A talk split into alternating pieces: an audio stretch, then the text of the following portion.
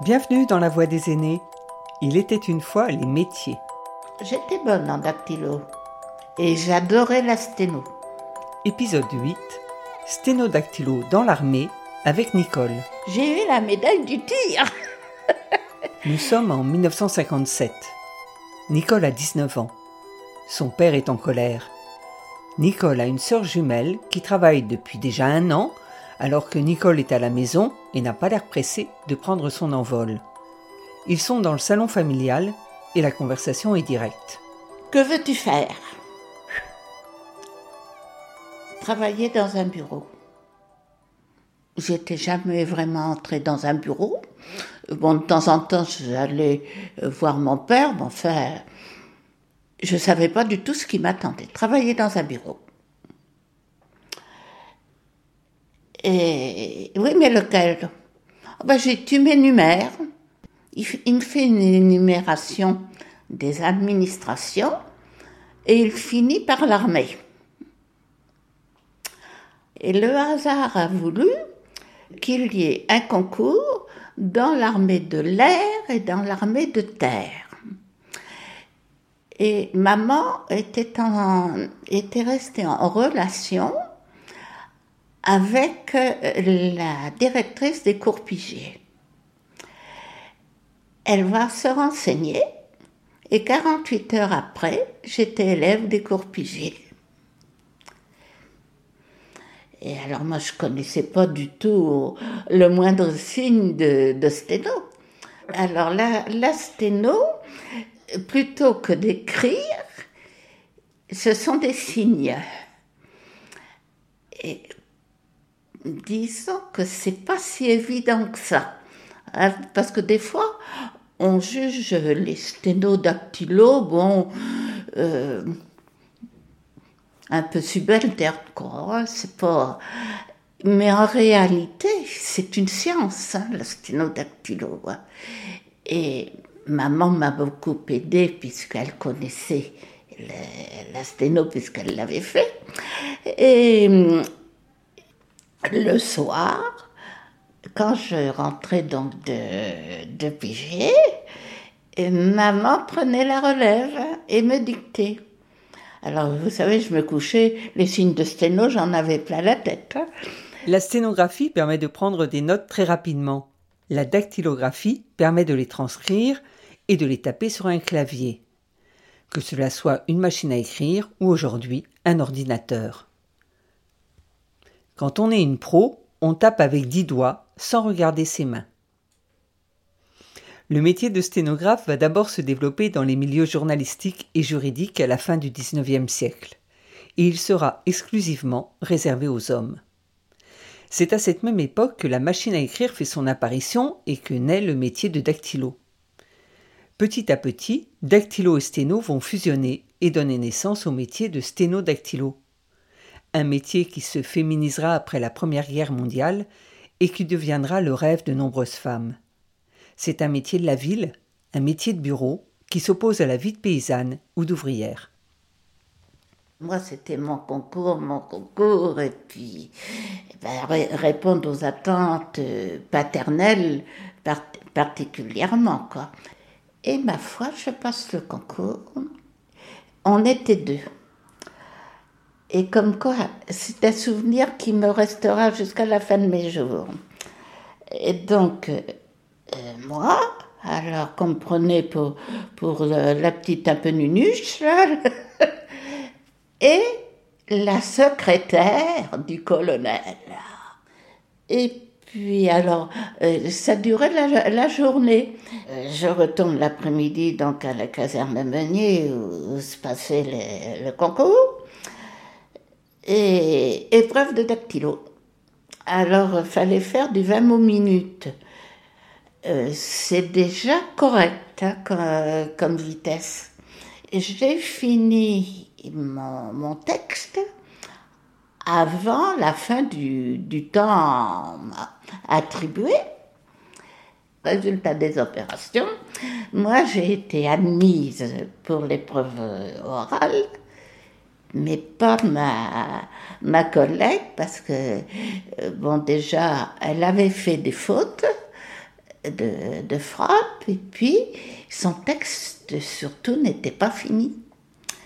Et j'ai réussi mon concours. hein. Et mon père est, est rentré euh, déjeuner et il appelle maman. J'ai pas pensé au concours. Et là, euh, au bout de quelques minutes, quoi, quand il a eu maman euh, euh, au courant que j'étais reçue, la porte de la salle à manger s'est ouverte et papa me dit, eh bien ma fille, tu nous quittes. Ah, ça m'a fait l'effet d'une bombe quand il m'a dit tu nous quittes. Il y avait le stage de six mois et là le contrat devenait définitif. hein. Et le premier grade, euh, c'était sergent. Ben, je pars au stage. Alors, maman m'avait prévenu, je ne t'accompagnerai pas au train. Et en réalité, elle est venue quand même. Elle était effondrée en disant, je ferme ma fille. La jeune sténodactylo l'image de la réussite féminine, de la parisienne élégante. Et ce n'est pas parce que Nicole s'engage dans l'armée que cet aspect n'existe pas. D'ailleurs, depuis 1940, les créateurs de mode travaillent sur les uniformes civils et militaires. Et je suis rentrée dans l'armée, je ne savais pas ce qui m'attendait. J'avais même pas imaginé que j'allais être en uniforme, c'est vous dire. Et le premier grade, c'était sergent. Hein?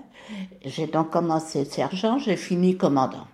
Alors je me suis engagée en 58. Mais j'ai jamais regretté d'avoir signé. J'étais dans les trois premières femmes, enfin militaires à, Tours, hein, j'entends, hein, dans le service à Tours. Les premières ont été à Paris. Au début, j'étais en civil, on était en civil, euh, tant que le, le contrat n'est pas définitif. Et après, alors la tenue, la tenue. Alors il y avait la tenue d'hiver, la tenue d'été. hein. La tenue d'hiver, ça a été bleu. Ça a été un peu béjasse là. Je l'aimais pas parce que c'était pas une belle couleur en définitive. Et en plus, ça n'allait pas du tout avec mes yeux bleus. J'avais déclaré. moi. Mais en fait, je le portais quand même. J'avais fait un roulement de trois uniformes.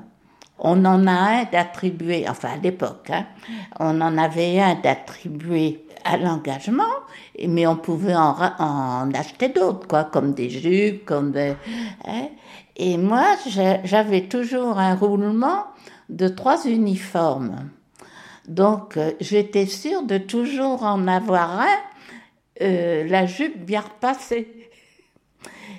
Et tous les ans, dans mes notes, toutes mes années de notation, et ça commençait à le profond respect de son uniforme.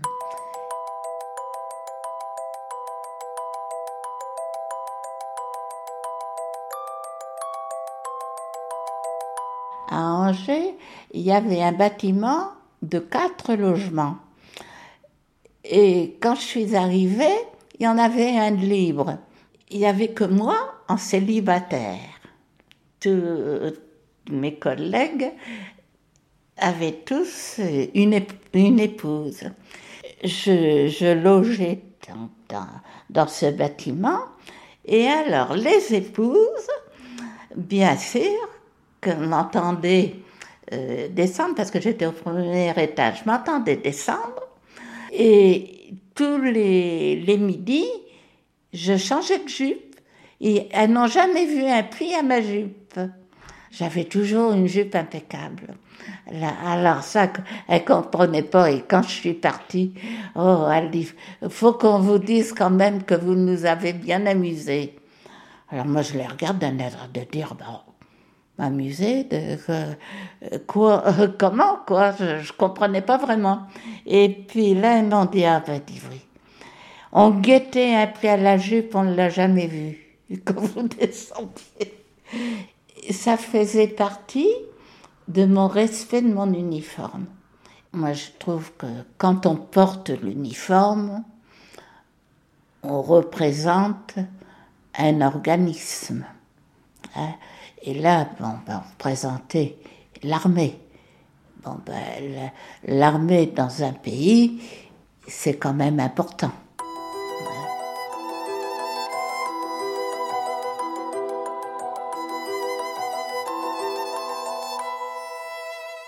Aujourd'hui, les femmes représentent 14% de l'effectif militaire. Les premières y sont entrées comme infirmières en 14-18. En 1940, à Londres, une unité de 100 jeunes femmes est créée au sein des forces françaises libres. Mais il faudra attendre la loi du 13 juillet 1972 pour voir appliquer le principe d'égalité entre les hommes et les femmes au sein des armées.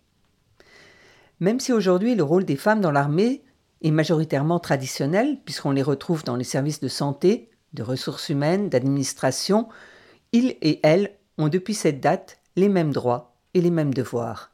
Et c'est ainsi que Nicole va apprendre à tirer. Il y avait des séances de tir. J'y suis allée, mais comme on dit, je, tremblais dans le pantalon. J'étais tétanisée, tétanisée. Bon, on était alignés. Et à un moment, bon, ben, il donnait son commandement qui se terminait par feu. Tout le monde tirait, il n'y en avait qu'une qui avait encore son, arme et sa balle, j'avais pas tiré. Alors à chaque fois, il me disait, donc quand vous voudrez. j'ai conscience que ben, pour défendre un pays, il faut les armes hein, des fois hein, et, tirer, malheureusement. Mais moi tirer. Euh.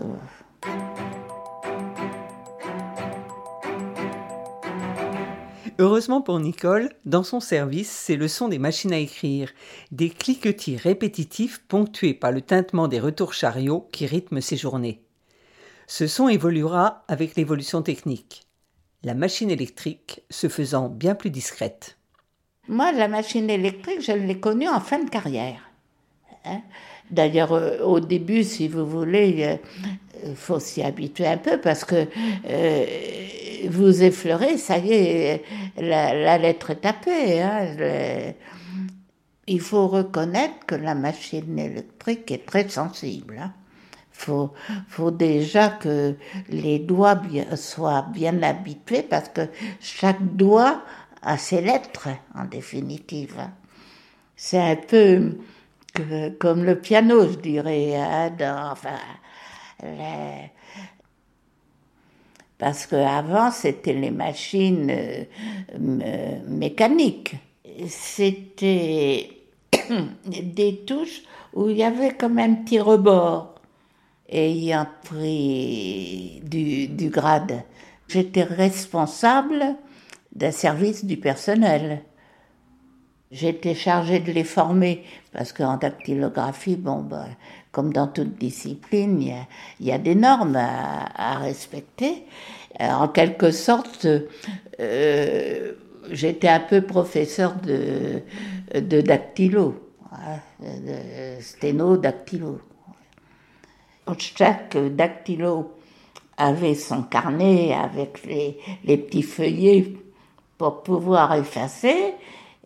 Il y avait une face où il y avait un produit ça mettait du blanc, hein, et puis on retapait dessus. C'était impeccable. Hein, ça, ça, ça, avait été un grand progrès parce que ça évitait les gommages.